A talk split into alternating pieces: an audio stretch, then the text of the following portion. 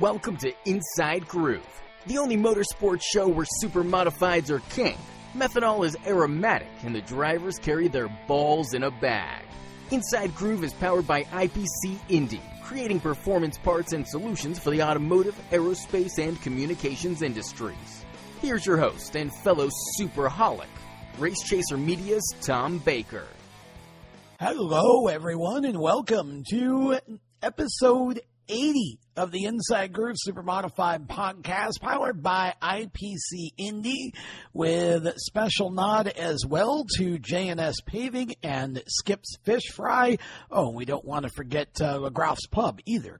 So thanks to all those folks for supporting the show each and every week, and look forward to today's show a lot. My name is Tom Baker.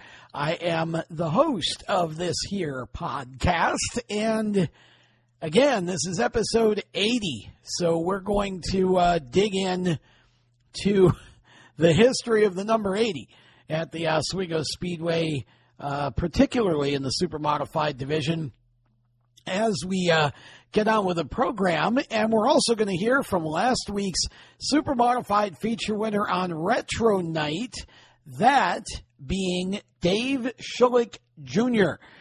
Dave joined me a little while ago for an interview to talk about his win and some other really interesting discussion, too. So look forward to having that for you as we continue with the show as well. We also are going to do our second Classic Rewind segment of this fall. I don't think we actually did any prior to the first Classic, so I guess it would be the second one of the year. Last week, we talked about the 1977 Classic, and we did that because, of course, Kempton Dates was going to have the rebuilt track championship-winning car from 77 at the track this past Saturday, which he did. Oh, boy, would I have liked to have been there for that, and how awesome were the photos. We're going to talk about that a little later as well, but glad he was there. So when I thought about this year's Classic Rewind, or this show's Classic Rewind, I said, you know what? I'm going to do this year, the first three. We started with 77. I'm going to do a backwards trilogy is what I'm going to do. We're going to do 1976 this week. That will be followed next week by 1975. Why? Because I can. And they were three really interesting years of racing and three interesting classics. So my show, my rules. We're doing the 76 Classic today. So we'll talk about that in a minute as well.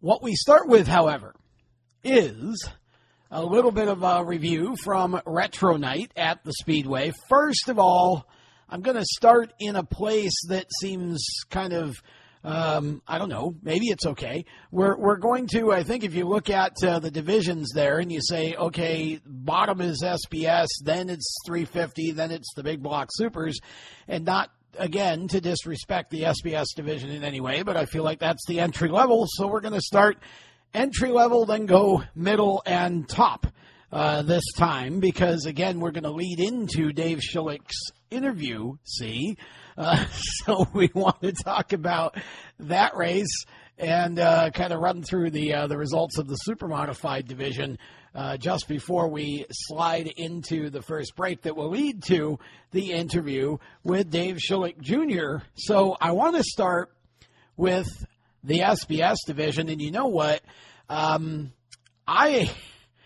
I just loved. I did not somehow, until I think maybe Friday or Saturday of last week. I don't even know when Danny first put the post out about the 00 retro wrap that they were going to put on the 23 car.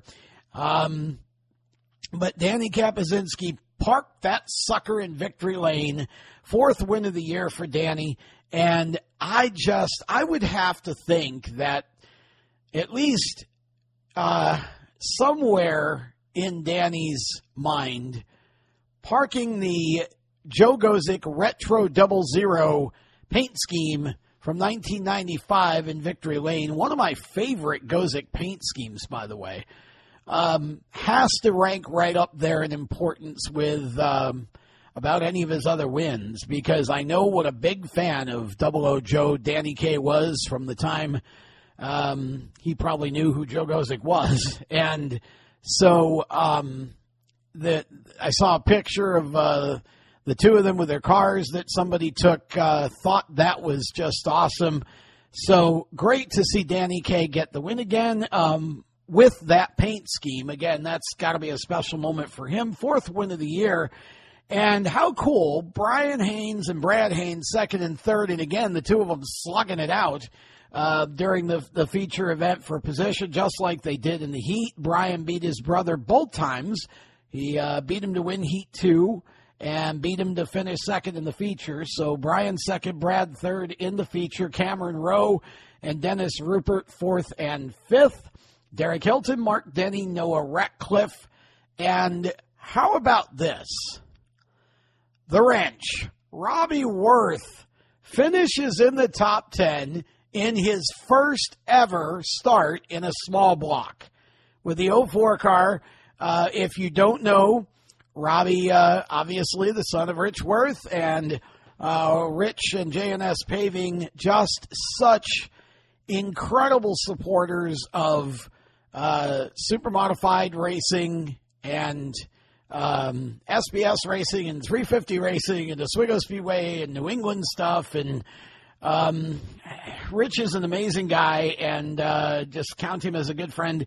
And his young son, Robbie the Wrench, first ever race start in a small block, pulls off a 9th place finish. I don't have an applause sound effect, so we're just going to do that. Nice job, Wrench. That was really cool. Joey DeStevens rounding out the top 10. Josh Wallace, Tony DeStevens, AJ Larkin, Griffin Miller, Greg O'Connor, Josh Sokolik, and Robbie Bruce round out the field. Danny Kaye, Brian Haynes, and Josh Sokolik were the heat winners. Danny was your top qualifier, 18.707. He also was the DNS Landscaping Hard Charger. Lighthouse Lanes up-and-comer was Dennis Rupert. Cool to see that. White's Car Care 4th place award went to the gorgeous number 77 of Cameron Rowe. Okay, we move on to the 350 Super Modifieds. J&S Paving 350 class.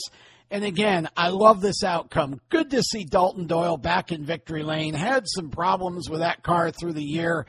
Got it worked out and picked up the win. Nick Kenny finished in second. Kyle Perry, a strong third. Nice run for him. Mike Bruce finished in fourth. And Brian Sobis in his debut in the 45 car for that team finished in fifth. James Capps, Dave Cliff, Barry Kingsley, Tyler Thompson, Kaylee Spaulding, and John Tesserero rounded out the field. And I want to pay a special nod to Kaylee Spaulding. She had a very hard crash on Saturday night, and want to let everybody know that I've been told she is doing well and looking forward to being back in the car. So that is great news. God is definitely good. Good that Kaylee is okay. And I know she's going to be excited to get back behind the wheel as soon as she possibly can.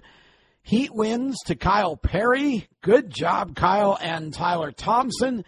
Let's see. Time trials. Nick Kenny was the fastest, 17.071.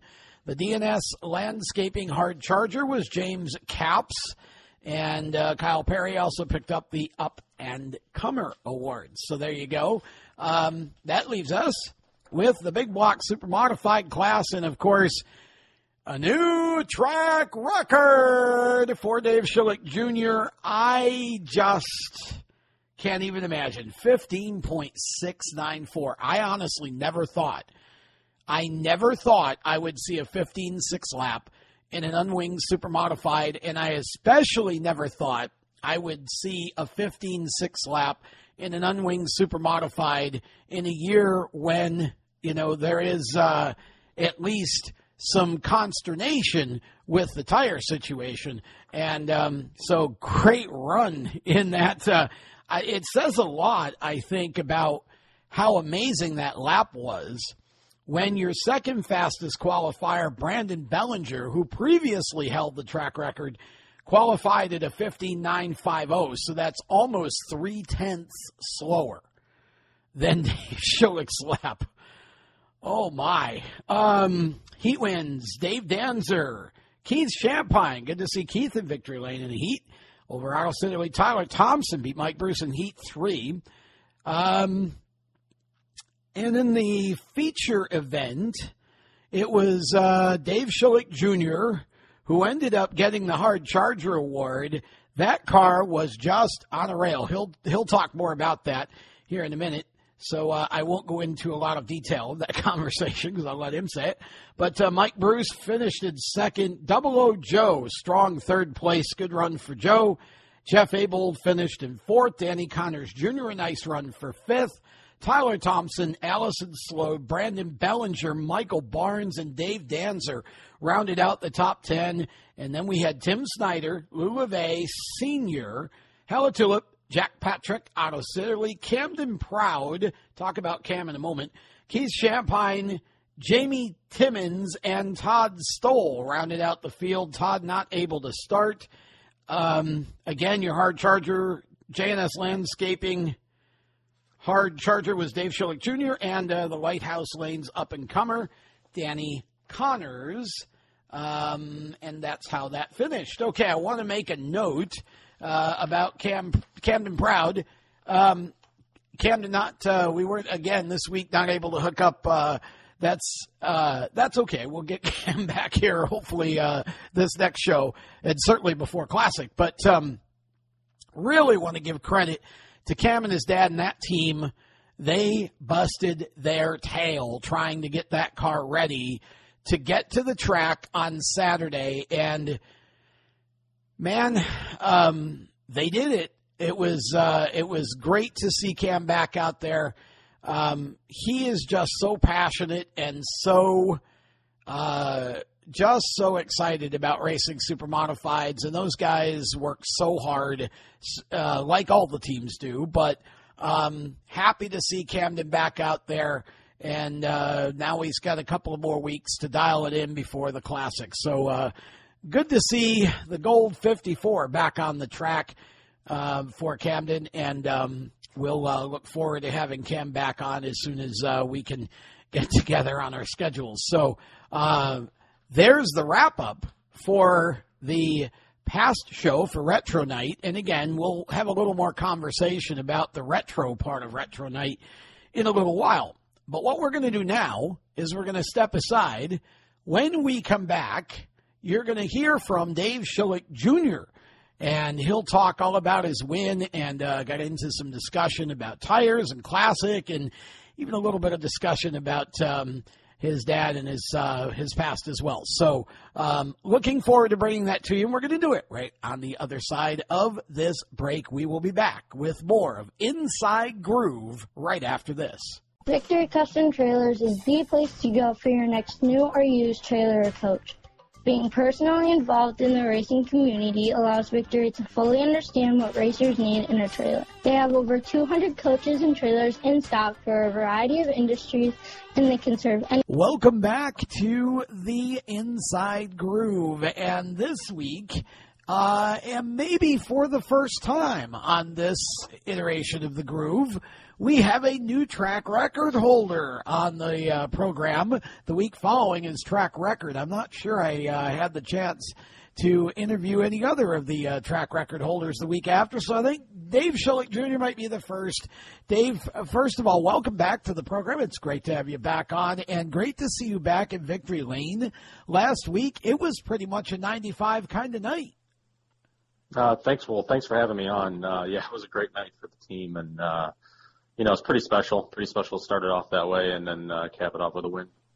Talk a little bit. I mean, 15,694. I just can't imagine. I can't. What's it like to go around the fast 5As in 15.6 seconds without a wing?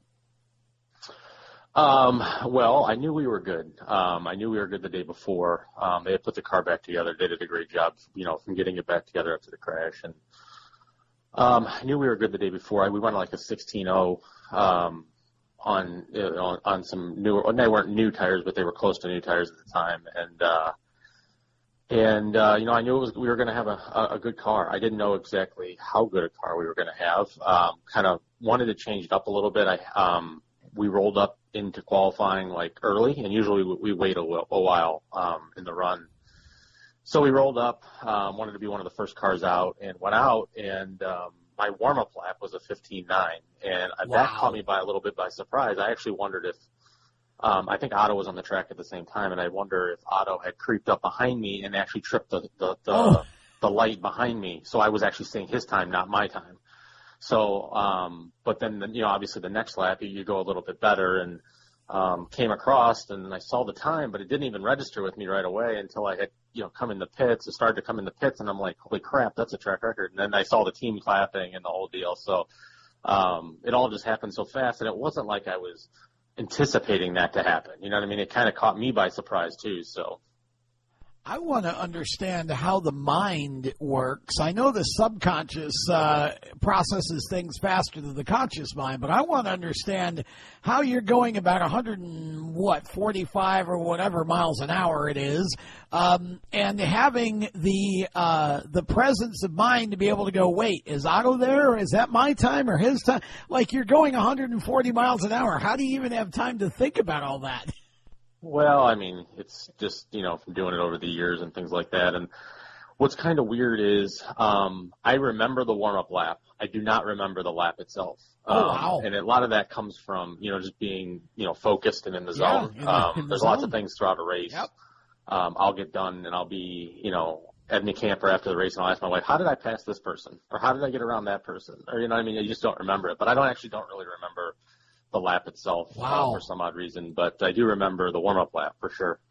15.6, that's incredible. Okay, so of course after that, you had to be feeling pretty good going into the race night. Talk about the rest of the night and the feature run that got you the win. Yeah, so we were good in practice. We were really good in qualifying, obviously, and then, you know, so in the heat race, I think it showed me that the car was as good as advertised. You know, so that kind of really, you know, put me on notice that we really got a good piece. And so as long as we made the right adjustments, and I feel like we really have a good race package. We kind of know where to go with the car. We know what it wants for the race. And there's quite a bit of adjustments you make to go from a daytime, you know, setup to a nighttime setup there. And so we went with our normal package, and it was really special. I mean, I could come off the bottom without losing the back end at all. So it was one of those nights where everything was just kind of hitting on all cylinders. Now, I mean, obviously a lot of conversation's been had about tires and such, and you know, the situation that exists. How has all of that affected you, if at all, over the course of this season? I know that for you, this season has been, you've had a lot of speed through the season. You just have had some really bad luck, but I mean, how has the tire situation, how do you see it from your perspective? Well, it's a challenge for everyone. I think everybody's going through the same thing. You know, you know, it's not great for any of us, but it's not great for all of us at the same time. So I think the division as a whole is doing what they can to manage it. We're not able to buy left fronts at certain times, and Mike Silman's been great to work with. You know, if we need something, I kind of let him know, and we work, you know, throughout the week to find what we need to get. And so is Howie and Dave May at the same time. They've been excellent. So, you know, as far as how it's affected us, I can't say it's really affected us at this time. You know, we've been able to get everything we need. There's, like I said, there's weeks we can't buy left fronts, but I think every week I text Mike Zillman my order for the tires for the week, and I send him a left front, and he has to tell me that I can't have one. So I keep trying every week, and sometimes he tells me I can't have one. That's how it goes, you know. Sorry, can't have one again this week, Dave. You know, get back to me. I'll get back to you when I have one.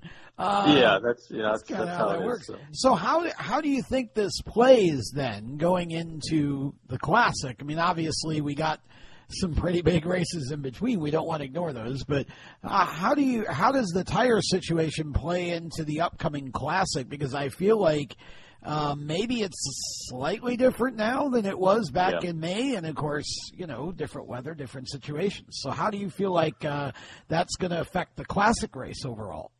Well, it's going to be different, and the reason I say that is they're limiting the number of tires we can buy, first and foremost, to 2 sets, and then they're going to make us start the race on the qualifying set that we qualify on. So typically we would go out and qualify on a set of tires that have a larger chalk mark that gives us the ability to stagger the cars up and go out and qualify a fast lap. Now, we would never race on those tires because they have too much stagger. So we run a smaller set in the race to get the stagger out of the car for the race. So that is going to limit us on both ends what we can do. So it's going to be, you know, kind of a middle kind of set up, so we're going to try to have to play both sides of it. So I think you might see, you know, cars not be quite as fast in time trials because, you know, we're not going to have those big stagger numbers that we would typically have. So interesting. So you're going to time trial during the day this year too, which is something that hasn't been done in quite a while.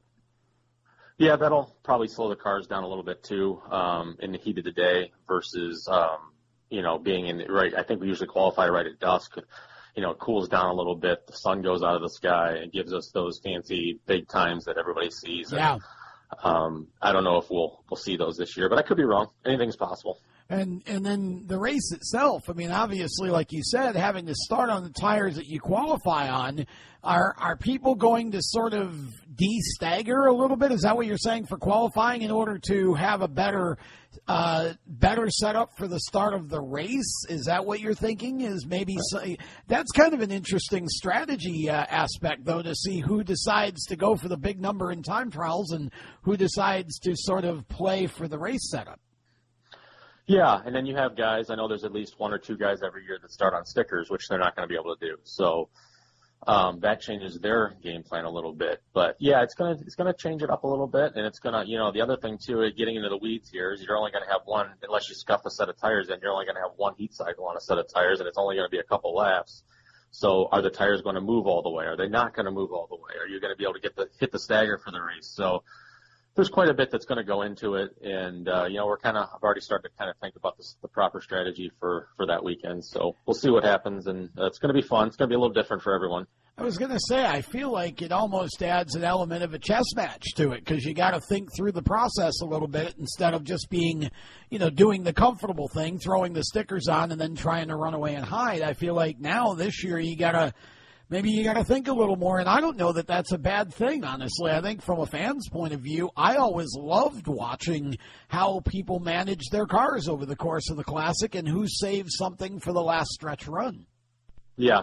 For sure, it's going to change it a little bit. You're going to have guys that are going to miss it, just go out and miss the number and be loose from the get-go. So it's just going to be, you know, can you hit the number, and are you comfortable with what you know what you have for time trials and what you get in the race? So it's going to be a balancing match, but you know, like I said, we're going to plan ahead, and we're going to come up with a strategy that hopefully works for us. Walk us through your season a little bit for those who haven't been able to keep track as well. You've done a little bit of winged racing, but mostly Oswego. And, you know, I feel like it's kind of been a bit of a roller coaster for you and Chris and the team this year. Yeah, it has been for sure. We've actually been really, really fast this year, even from the first time we unloaded the car. And we won early. We had, I think the second week we came from the back and came up to like third. I think we had lost the right front tire. It just started pushing towards the end, but I mean, we had definitely had an awesome car that week. And then we got into a little bit of patch where we were getting some dumb luck. I think we were at one week we were up to third early in the race and got caught up in a crash. We had one week that, it jumped out of gear. Going down the backstretch, it jumped out of gear on me and we put it back in, and we got penalized for stopping on the track versus going in the pits. But it was one of those deals: if you go in the pits, you're done. You stay out on the track, and at least you have an opportunity to continue to race. It's just been one of those where we really went through some bad luck. We had a rear end almost fail on us that we were able to catch mid-season. So I feel like we've done all the maintenance on the car. The car, we've replaced a lot of parts. So I feel like we're hopefully got a lot of that behind us, and we're peaking at the right time. I always talk about that every year as we're heading into Classic, and our speed is where it needs to be, and we're peaking at the right time. So hopefully this is good things to come. I think some people kind of laugh at that a little bit, the idea of peaking at the right time, but there really is something to that. You want to go into the Classic on an upward momentum trend, not obviously having come off, 2 or 3 bad weeks where your confidence might not be as high, or you're worried about, did we fix everything we needed to from, the week before, or the crash or whatever. You want to go into the Classic on a high, and of course you got some big races between now and then too, so I think you got a chance to have a really big month of August if you can keep the car running the way it is. Yeah, first of all, peaking at the right time is critical for my belief. The second year we ran the 2 car with Jim Paternoster, we won 4 races pretty much off the rip within the first few races of the season. Yeah. And then we started to struggle as the year went on a little bit. And it was one of those things. We just went into Classic, and we had a great qualifying setup. But race setup, we just didn't have a comfort level with where we needed to be. And it showed in the Classic. We didn't have a good Classic run. So I feel like with our balance that we have in the car and our race package, I feel like, and I even learned a little bit from the last Classic we ran, that I feel like we'll have a really good car in the Classic. That's awesome. Yeah, it's. And that's all you can ask for, really. If you have the right setup and you have the car where you want it, then it's just a combination of strategy and management on your part, and also obviously you got to have some luck to win the Classic too. Yeah, luck's a big part in that for sure. Got to make it to the end. So that's also be there at the end, have a car that's capable of winning. And then, have a little luck there at the end. You never know what's going on in front of you. And, it's like Tyler running out of fuel last year. That was, earlier in the year, that was, a shock. So you never know how it plays out. The last 50, it changes a lot. Well, yeah, it definitely does for sure. And it seems like no 2 Classics are actually alike. I mean, you look at what Tyler did. I mean, the last Classic that he ran, he won, obviously, and kind of that runaway and hide strategy and speed up, slow down, that sort of, whatever that is that they were doing. I don't even know what to call that, but it was a dominant strategy. And then he tried to do the same thing. And I think there were more green flag laps in the spring Classic than there were in the 19 Classic that he won, which may have been the difference. And that's why it's always a gamble, because you just never know how the race itself is going to play out. Yeah. I mean, that strategy can work. It's a significant risk that you take. Right. You never know, like the same set of tires would be able to withstand what you did the year before. Right. And, Yep.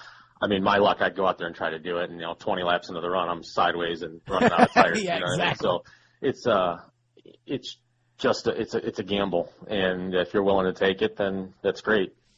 You had a chance to spend some time with your dad last night, and obviously, you and your dad, the Shullick family in general, your uncle, Tyler, so much a part of super modified racing for so long. Nice to hear that it appears that Tyler's going to be running the Classic this year, too. How is your dad doing, and talk about, just talk about some memories for us of growing up and being involved with all of that. Yeah, well, it was good to go have wings with him last night. He was in town. He's in town for the weekend because I'm, headed up to Oswego this weekend. Yeah.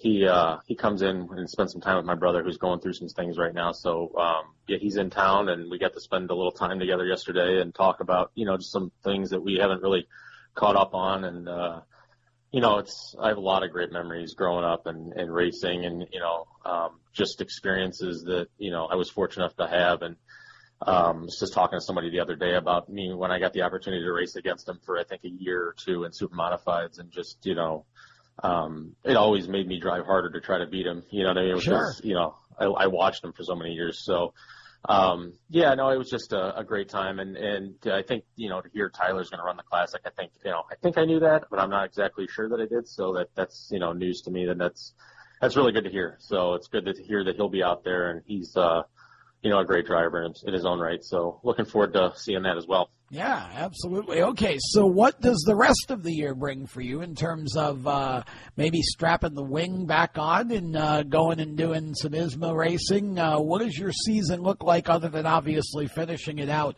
at Oswego? Yeah, so we're going to finish it out at Oswego. I think we're going to run August 29th. I think that's the date at Lorain County. Good. And get through Labor Day. And then after Labor Day, I really don't know how much I'm going to run. Kind of get some family stuff going on, so I might call a season after Labor Day and focus on that part of it. But, yeah, no, there's – I mean, we'll play it by ear. If there's an opportunity for me to get somewhere, then I'll – you know, I like Starr, I like Thompson. But, you know, like I said, we're after Labor Day. That's the only thing I know I'm doing up till Labor Day, and after that we'll just play it by ear. I got you. Well, we certainly always enjoy talking to you here on The Groove, and great to have you back on the program. We wish you all the best. The big race is coming up, and look forward to, well, if you win them, we'll have you back on again. Yeah, awesome. Thank you. That's kind of how that works. So that's Dave Shullick, and look forward to talking with Dave again sometime down the road. We'll be back with more of The Groove right after this. Hey, here's a little fishtail for you. It's about a place named Skip's Fish Fry. Skip's Fish Fry is located at 42 West 2nd Street in Oswego. They're open Tuesday through Saturday, 11 to 7. So don't call them on Sunday or Monday. They're gone fishing. They are open Tuesday through Saturday, 11 to 7. They serve a variety of great fish, burgers, Hoffman hot dogs, conies, lobster, soup, salad. They even have cheesecake if you feel like some delicious dessert. I love their haddock pieces. That's one of my favorites. And they just have great food. It is the best fish in the port city. I'm not just saying that because they're a sponsor of the show. It is one of the first places that I go to eat every time I'm in town. So call Skip's Fish Fry or go visit them on their website at skipsfishfry.com. And by the way, you can order online and just go pick it up. It's a great way to go ahead and take care of the not-so-fun part before you get there. And then when you get there, just pick up your food, bring it home, and enjoy. Skip's Fish Fry, 42 West 2nd Street in Oswego. Go visit them. Okay, folks, I want to tell you about one of our sponsors here on Inside Groove, Indy Performance Composites. They're a premier composite design and manufacturing company creating performance parts and solutions for the automotive, aerospace, and communications industries. Jeff West and his team are amazing. They do all kinds of work in the motorsports industry, from dirt tracks to NASCAR to IndyCar, super modifieds. It doesn't matter. If you've got something that you need designed or fabricated, let them help you transform your idea, your vision, and your budget into a workable, high-performance solution. They have all kinds of services, from 3D printing to finishing services. End-to-end composite solutions is what they are. Check them out, ipcindy.com or indyperformancecompositesinc.com, and tell them that the folks from Inside Groove sent you. Welcome back as we continue with this week's Inside Groove. It is episode number 80. So let's start this segment with what's in the number. Well, for me, the number 80 connotes one driver and one driver only, and that's Ron Madison. Now, I know he's not the only one. We'll talk about that in a minute. But for me, the number 80 is about Ronnie Madison. When I first started going to the track, Ron was driving, I think he was driving the Tobin Dietrich car, which was the number 80 that became the number 21 that Chuck Siprich first drove. And so I want to say that in 73, Ronnie was in that 80 car for Tobin Dietrich. And then I think I want to say that he spent some time in the 13 car, the Roy Murphy 13 car, before he ended up buying his own car, which was also the number 80. And that was, gosh, maybe a Bob Fry car, an old Bob Fry car, perhaps, in the Midwest. I don't remember. But he had that one for a while. And so I think Ronnie was the first 80 now that I remember. Previous to that, now the 80 that Ronnie first started in was before my time going there, but I know of it, and I think I've seen pictures of it. It was the old Swift car, the one basically the modify without a body, the converted sportsman car, that chassis. When Swifty converted it to a super, took the body out, converted it to a super. And I think, again, I'm testing my aging brain, but I think it was either Dick Jarrett Sr. or Jr. that drove that first. I think maybe bought it, perhaps. And then I'm pretty sure Jim Muldoon spent some time in it. And then it went to Ronnie. And that was his first car, was that car. And I don't know if I've got the history of that right. I could have it all wrong at this point. It's just, it's scrambled eggs. But I think from there, I think Ronnie had it and put Ron Graves in it, and it became the 81. And that was Ron Graves' first car, I think, that he drove. But I think Ron Madison still owned it. I think that's how it worked. And then I think that might have been the car. I'm trying to think if that was the car Joe Paino bought and reworked for his first car. I'm not sure. I know he had an old Swift car, and I'm not sure if it was that one or a different one, but I think Joe bought that, and that completely changed it around or whatever we did it. And I think that was his first car whenever he started. So that was Ronnie Madison. So again, I think it was, and there may have been other 80s in that time period that I just don't know about, but I think it was, I think either Dick Jarrett Sr. or Jr. and then Jim Muldoon for a bit, and then Ron Madison in that Swift converted sportsman chassis, if you will.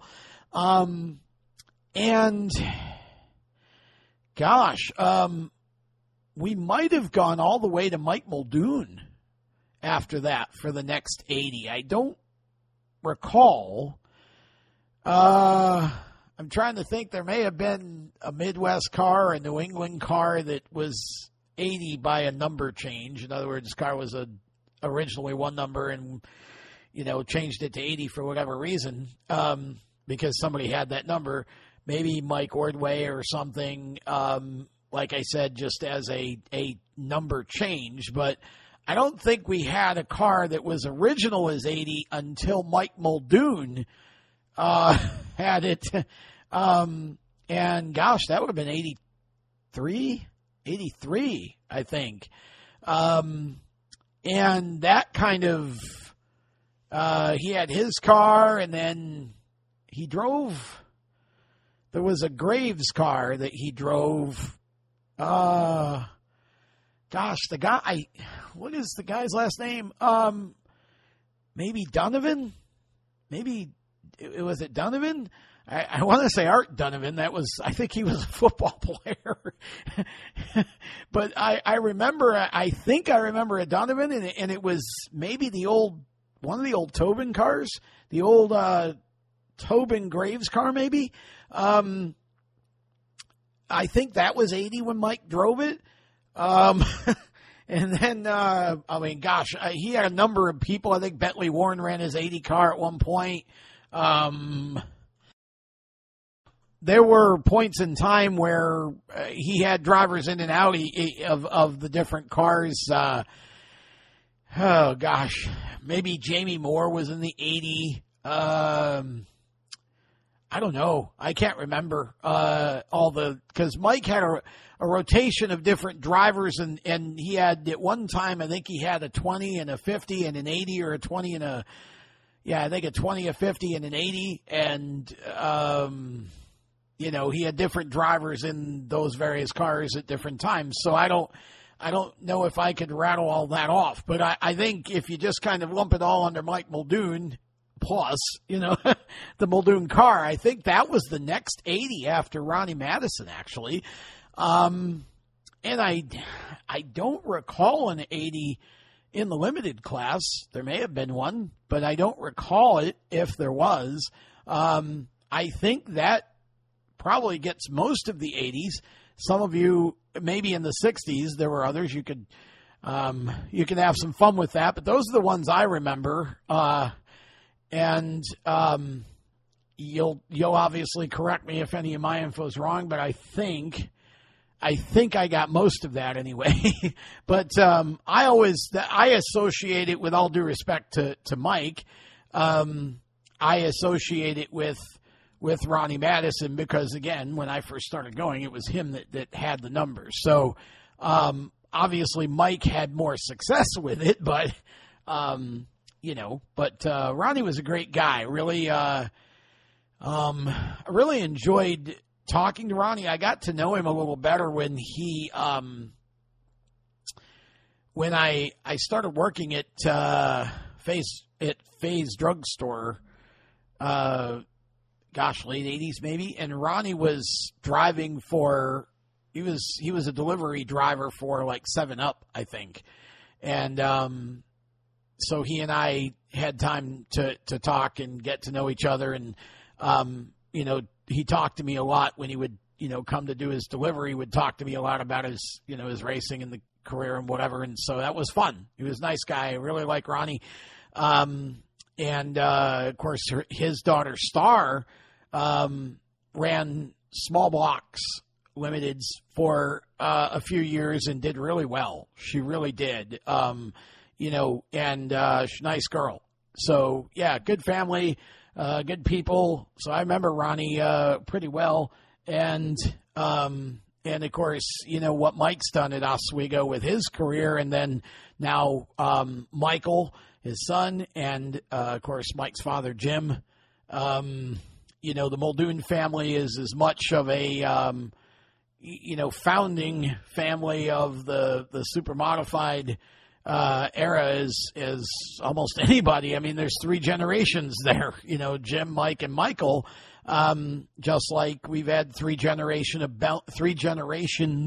of Bellingers. You've had Steve Senior and Junior, Steve Gioia Senior and Junior. You had, Pat and Jeff Abel. I mean, I'm going to leave bunches of people out. I'm sorry.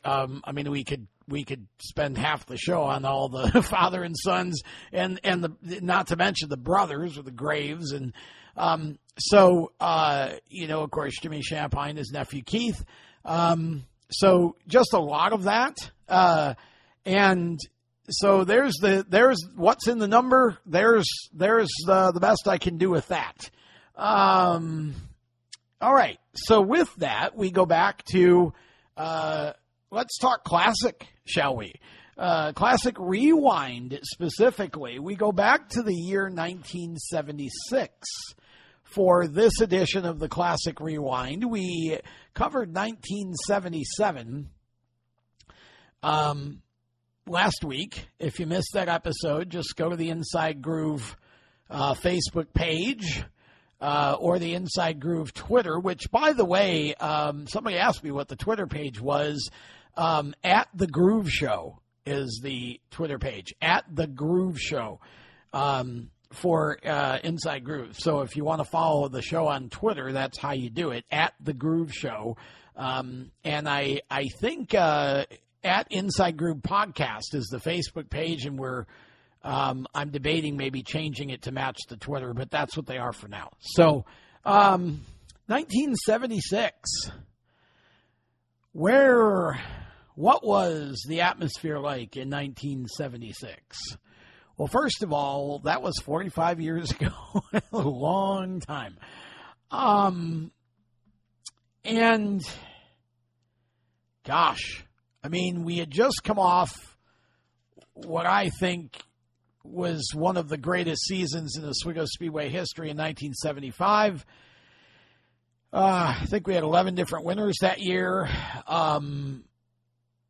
Several first-time winners. All the big guns were still there. You had Swift, who was still running up front.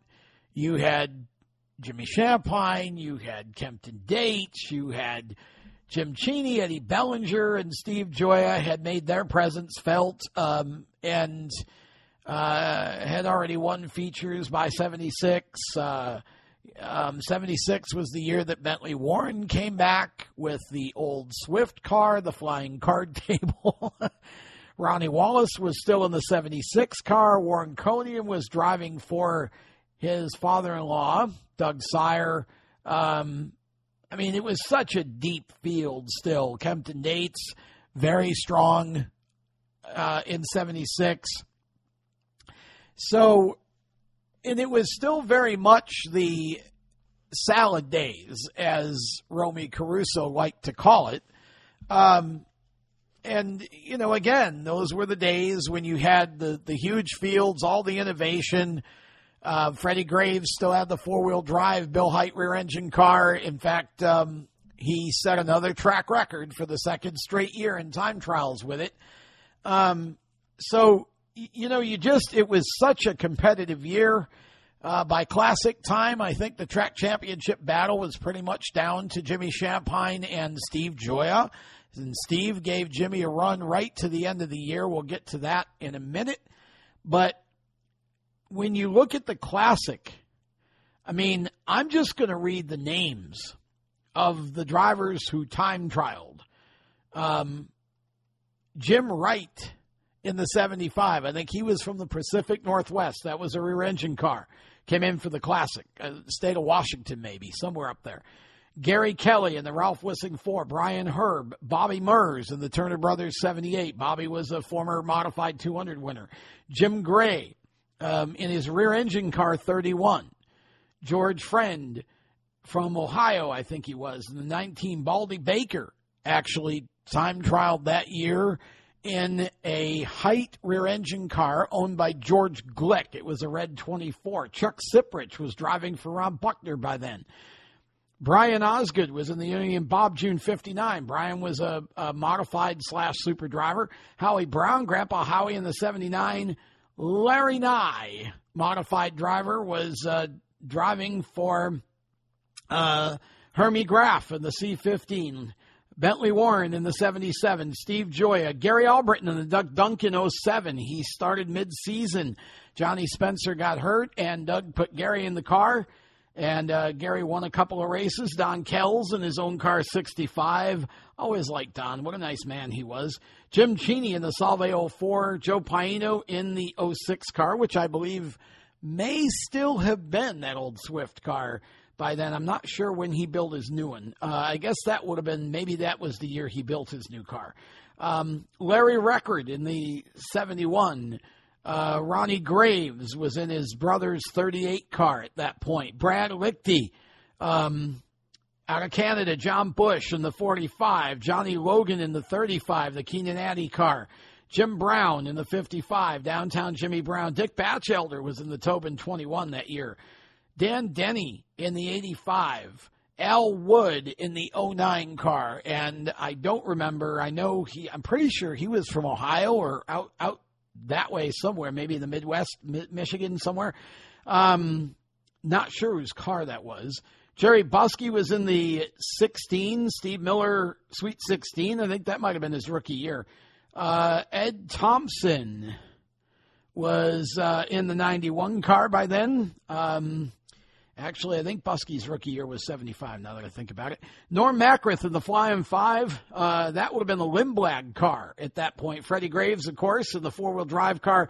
Paige Reynolds out of Texas came up with his Bill Height rear engine 23. Paul Strasser out of Ohio in the 33. Armin Hawley out of New England in the 2 car. That was that beautiful car that Jim Cheney drove for a little bit at the beginning of the 76 season, I think.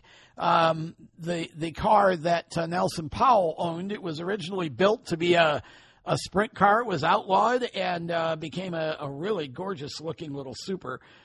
Dennis Lichty, Brad's brother, was racing at that point, and gosh, would he have been in the Todd Gibson rear engine car that year, I think, that he had bought. Bill McClure in the 12 out of Michigan, the Claire Trierweller, I think is how you say the name. I never could pronounce that right. Denny Wheeler in the 96, Jimmy Muldoon in the orange Corp 37 car, Mike Cronin in the 25, which I think I remember was the former Doug Duncan rear engine car that Johnny Spencer won with, became the first driver to win in a rear engine car at Oswego. Jimmy Gray also, he qualified 2 cars that year. He qualified his own rear engine car 31, and he also qualified the Skip Matzek 3 car, the Polish Cannon. That was the Lindblad car. I think Jimmy ended up racing the 3 car in the Classic, if I remember right. Kevin Lyons was a rookie in the former Buckner car, numbered 7. Daryl Harrison was in a car numbered 72. I'm not sure if that was the former All-Britain Dick Rouse 75 or not, because I remember that car as being 98, so maybe there was a number change, maybe not. Eddie Bellinger Jr., of course, Ronnie McLeod in the 81. Love that car and always appreciated Ronnie as well. Tommy Leeson in the 97, old Snoopy. I think that would have been a show car by then, I think, maybe, possibly. Russ Gray in the 27, Jimmy Champagne in the Roadster number 8. He had the offset by then, but it blew a motor in Friday practice, so he parked it. Mike Rizzo in the 34. I think that would have been the first year with the old Solvay car. Kempton Dates in the 28. That was the car that he would win the championship with in 77, I do believe. Eddie Bell in the Jim Sewell 32. And that would have been the old car that Ronnie McLeod drove, the upright, because I think he crashed the new Sewell car on Friday night. I think a wheel came off, and he hit the wall in practice. Sometimes my memory works well, sometimes not. Nolan Swift, in his brand-new 10 pins that he debuted that year and had all kinds of issues with it. Nolan crashed also on Friday night practice and put the car back together, but just didn't run well with it. Daryl Peckham was in the 43 car. Now, that one, for me, I'm not sure if that would have been Burt Pitcher's 43, which was the old Shamrock 13 by then, or if it was Brian Morrison's 43. Those are the only two 43 cars that I can think of that Daryl would have been driving by that point. But then again, I don't see Jamie Moore. So Daryl might have been in the 44 still. I'm not sure. I don't see Jamie anywhere. Did I read his name off? I don't think he's anywhere in the qualifying list here. So not sure. And Jack Hopkins in the 82. I think that was the year of Jack's wreck. And Jim Thompson in the 18. Where I can't remember. I guess Jack's wreck, I guess, was 77. I think I did talk about that last week, if I remember right. So your time trials, I'm going to just read the top 10 here. I'm not going to go through the whole list. But Freddie Graves was your track record setter. 18.247 in 1975. He bettered it. 18.228 in 1976. Bentley Warren outside pole with a 4.14. Then it was, let's see, who was third? Jimmy Champagne was third. Fourth was Eddie Bellinger, fourth quick. That was a good run for him early in his career. Fifth was Kempton Dates. Sixth quick was... Where is the sixth? There's a sixth somewhere. Stevie Joya was sixth. Gary Albritton was seventh. Jim Cheney, eighth quick. Ninth quick was Johnny Logan. And 10th quick, who rounded out the top 10? Dick Batchelder was 10th quick in the 21. I think they were still taking 30 at that time. I'm not going to bother to go through them all, but in the race itself, I remember that, of course, Steve Joya ended up winning the race, but there were... I think Graves led early, and then I think Albritton was basically in the race for the lead most of the day. I think he and Stevie and Freddie and Jimmy Champagne, I think, led for a bit, but then he had some issues. And so the race basically came down to... a battle at the end. I want to try to hit some of the other highlights, though, before I get there. So looking through the 50 Years of Classic book, I do allow myself to cheat for these things just because I want to get the detail in there. Oh, this was the year that Wayne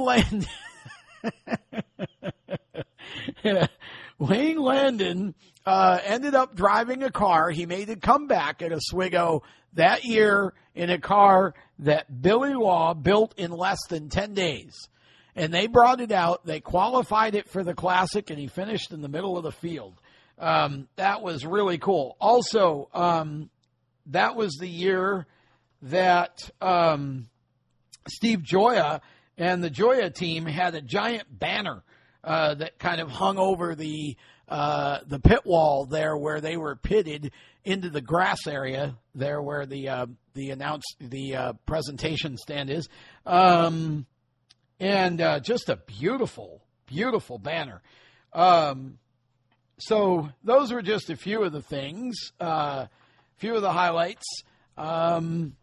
Okay. So as we get into the race, again, there were, I think Albritton, Joya, and Graves were basically the story. Jimmy was up there till he broke, and there were some other drivers that were fast, but basically it became kind of, I think Bentley was up there too for a while or most of the race maybe, but it became a race after Freddie Graves dropped out. That car broke in both Classics. In 75 and 76, that four-wheel drive car broke in both of them. That was always the problem with the four-wheel drive cars is, for whatever reason, they just didn't seem to have reliability. They were fast. But what I was told was, some of them were quite complicated, and then some weren't, but all of them seemed to have reliability issues. So Freddie dropped out of both races, and it came down to... basically a battle between Steve Joya and Gary Albritton, and Johnny Logan was up there in the 35, and Steve ended up taking the lead with, I don't even remember how many laps it was left to go. There wasn't many. Steve passed Gary late, and I think, it was sometime in the last 10 laps, inside of the last 10 laps. I'm going to just read Steve's own words here in the Classic book. He said this. He said, "It's still the biggest win of my whole career. We were pretty good most of the race. We were in the top five all of the time. Freddie Graves led a lot of the race, and then they had problems with the car. Gary then went into the lead. I think like on the 193rd lap. Yeah, okay, so that would have been inside of 10 to go. I got by Gary. I remember, I love this quote, I remember that I got by him and kind of panicked. Like, holy crap, I'm leading the Classic, right? I knew I couldn't let anybody back by. I knew it was getting near the end of the race. I think that's probably the hardest I ever drove, those last 7 laps, to make sure I got as much as I could out of the car. It was definitely a great moment for my dad. I always said that we didn't appreciate winning that Classic because it was only my 4th year driving. It came too easy. Then we were never able to win one after that." So that was a very big win.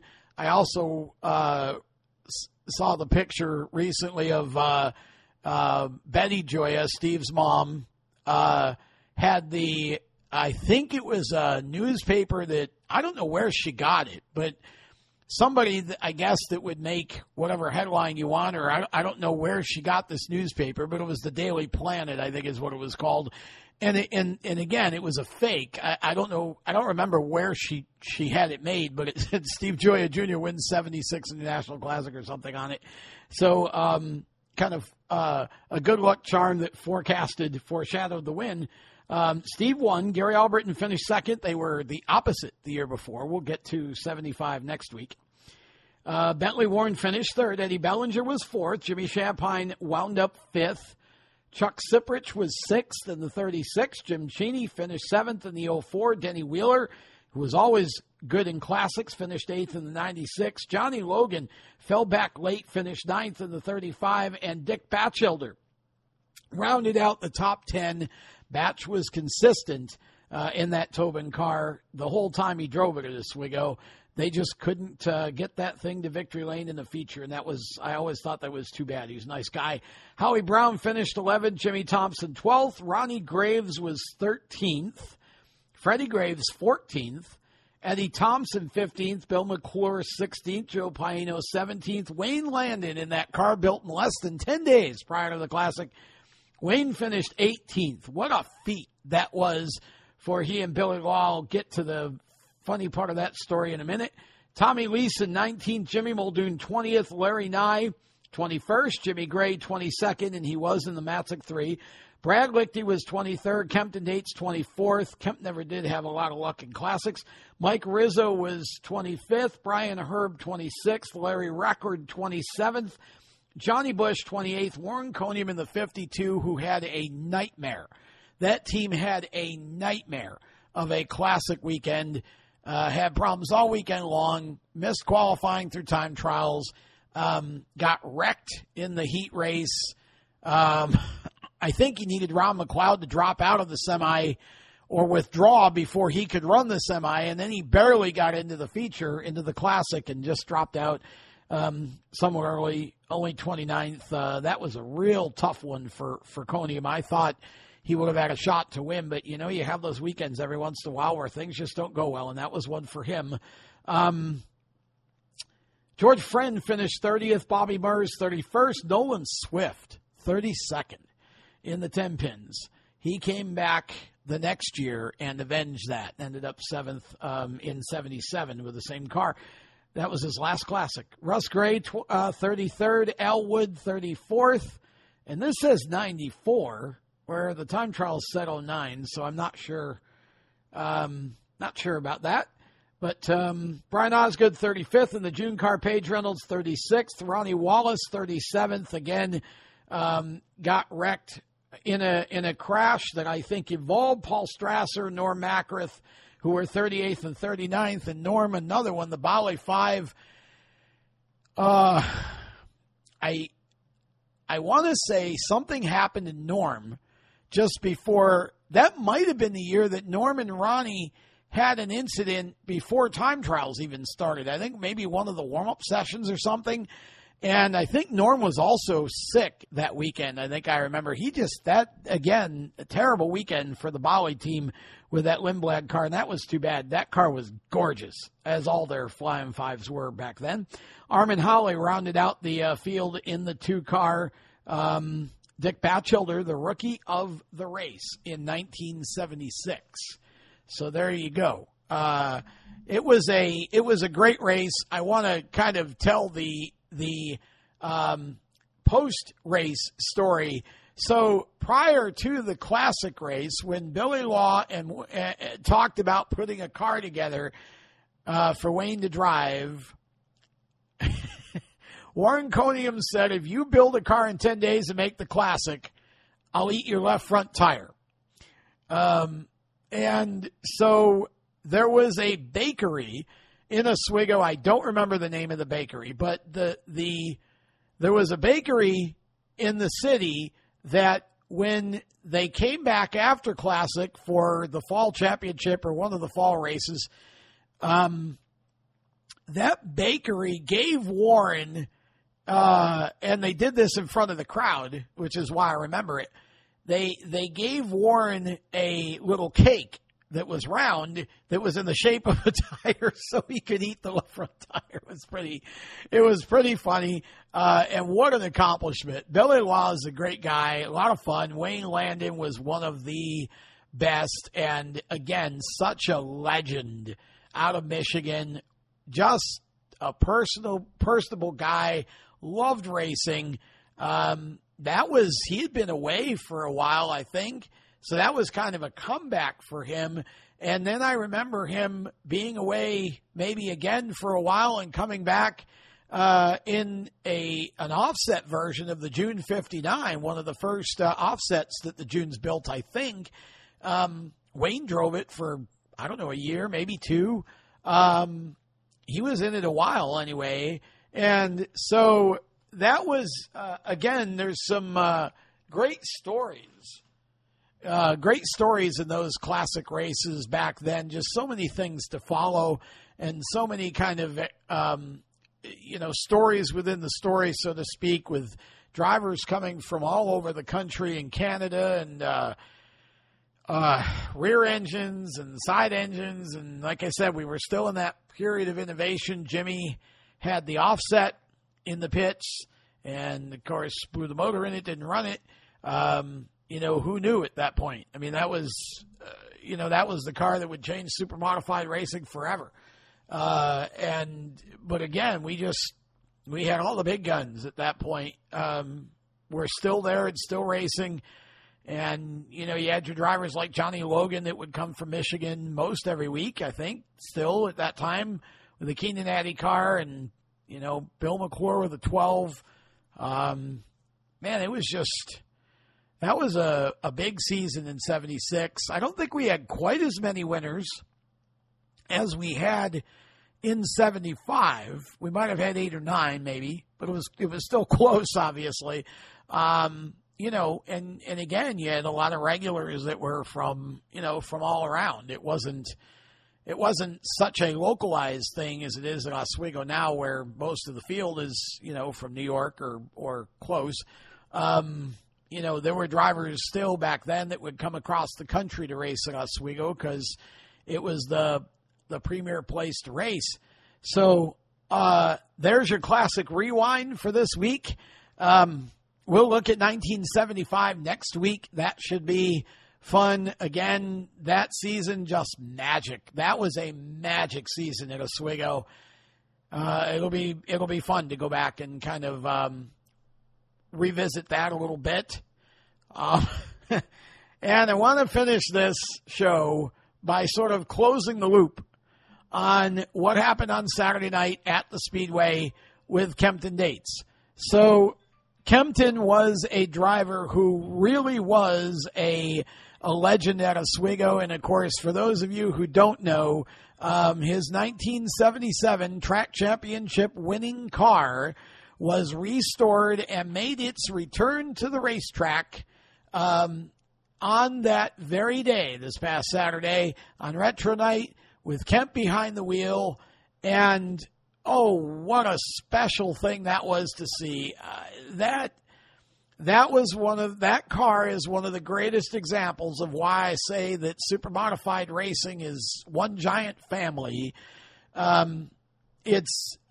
So many people had a hand in that process, from the time that the car was located to the time that they gave it to Kemp, brought it back to Kemp, to the time he identified it as the championship car, to going out and then beginning the restoration process. So many people played a hand in that and contributed to the book that.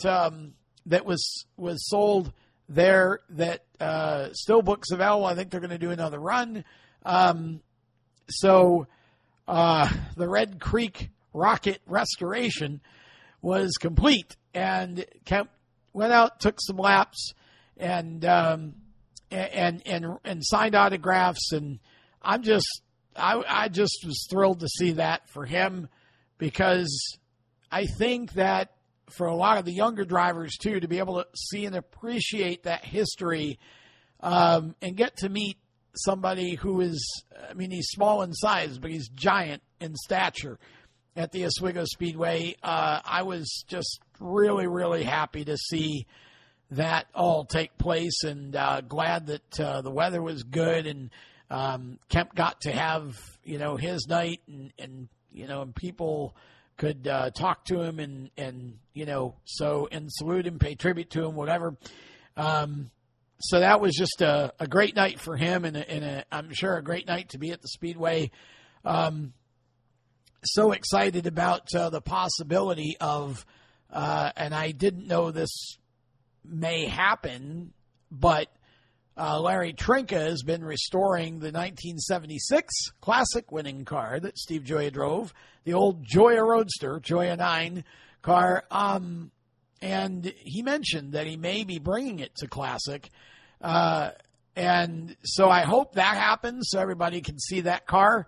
Larry, I can't wait to see it either. That's another restoration project that I just can't wait to get a look at. Larry, I saw it when he was just starting it about a year ago, year and a half ago, whatever it was. Wasn't sure what progress he'd made. We hadn't talked about it in a while, but if he brings that to the Classic, that's going to be another huge hit. Of course, Steve Gioia from Oswego, the first driver from Oswego to win the Classic. One of the most popular drivers in the history of the place. The Gioia family is, again, another one of those pillar families at the Speedway. Steve Sr. is an owner. Steve Gioia and Steven Gioia, his son, is drivers.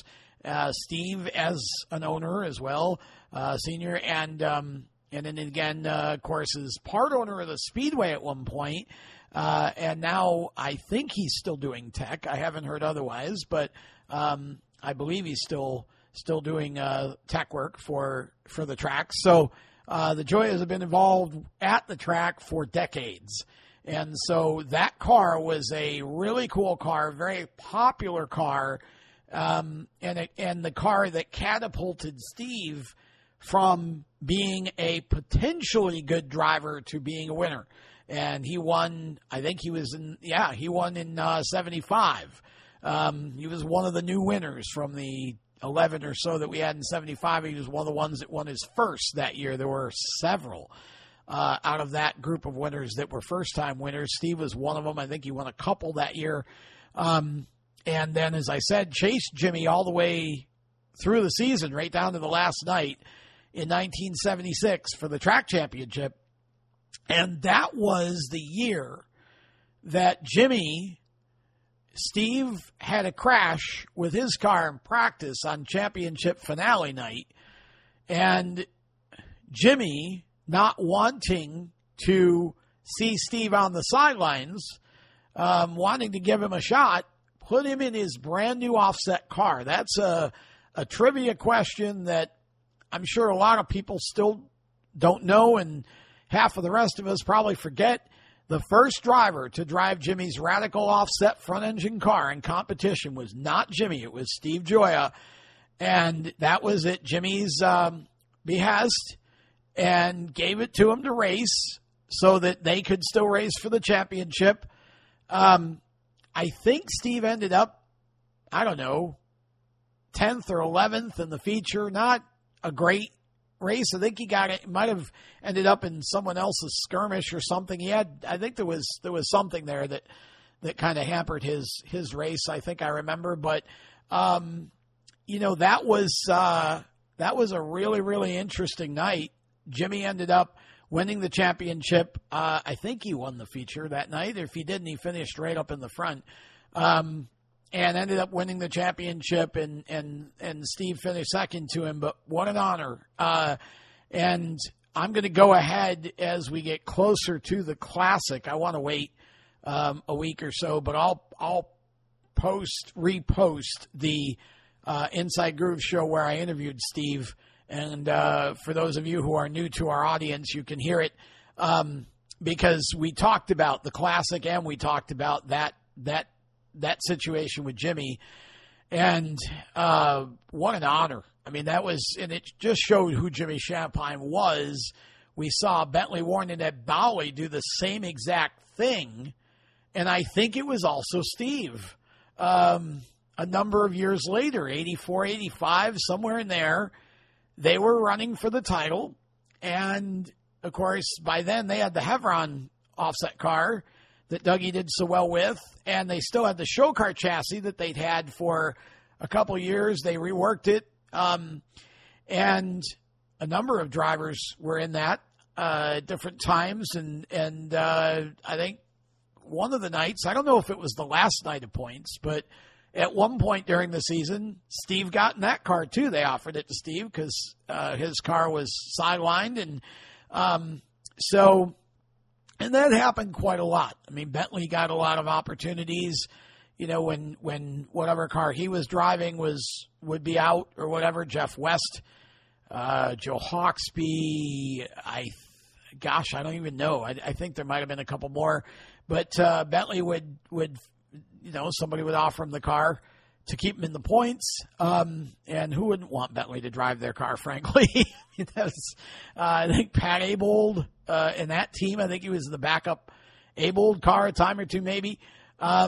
So, you know, again, that's super modified racing as a family. And when you think about what happened Saturday night with Kempton Dates and you realize that so many different members of the family had, whether it was giving a part or researching a part or, you know, whatever it was, that whole thing was not just the result of Kemp or, you know, his people that actually worked on the car. There were a lot of people that made that possible, and that was really awesome to see. And a great moment for Kemp, I'm sure. So hope you all enjoyed that. And that kind of closed the loop on that. We put Kemp's Kemp's interview show out last week on the Inside Groove page, social media. If you didn't hear that, you can find that, again, Facebook or Twitter, or just if you go to Google and type in Inside Groove Podcast Kempton Dates, it'll bring it up too for you. So that's an easy way to look up any of these shows if you just want to place. And that's it. I'm going to close the show right there. Again, thanks to our sponsors, which are Jeff West and the folks at Indy Performance Composites.com, IPC Indy, and, of course, Skip's Fish Fry and LeGroff's Pub, Sean Cathcart and the staff at both of those places, and also, of course, J&S Paving, Rich Worth. And, again, congratulations to Robbie the Wrench. That was really awesome to start off with a top 10 run. Really can't wait to see how well he does over the next few weeks with that car once he gets more comfortable. We know that it can win races. So awesome stuff for sure. Hope you all have a great week, and thanks for being a part of the show. Look forward to next week.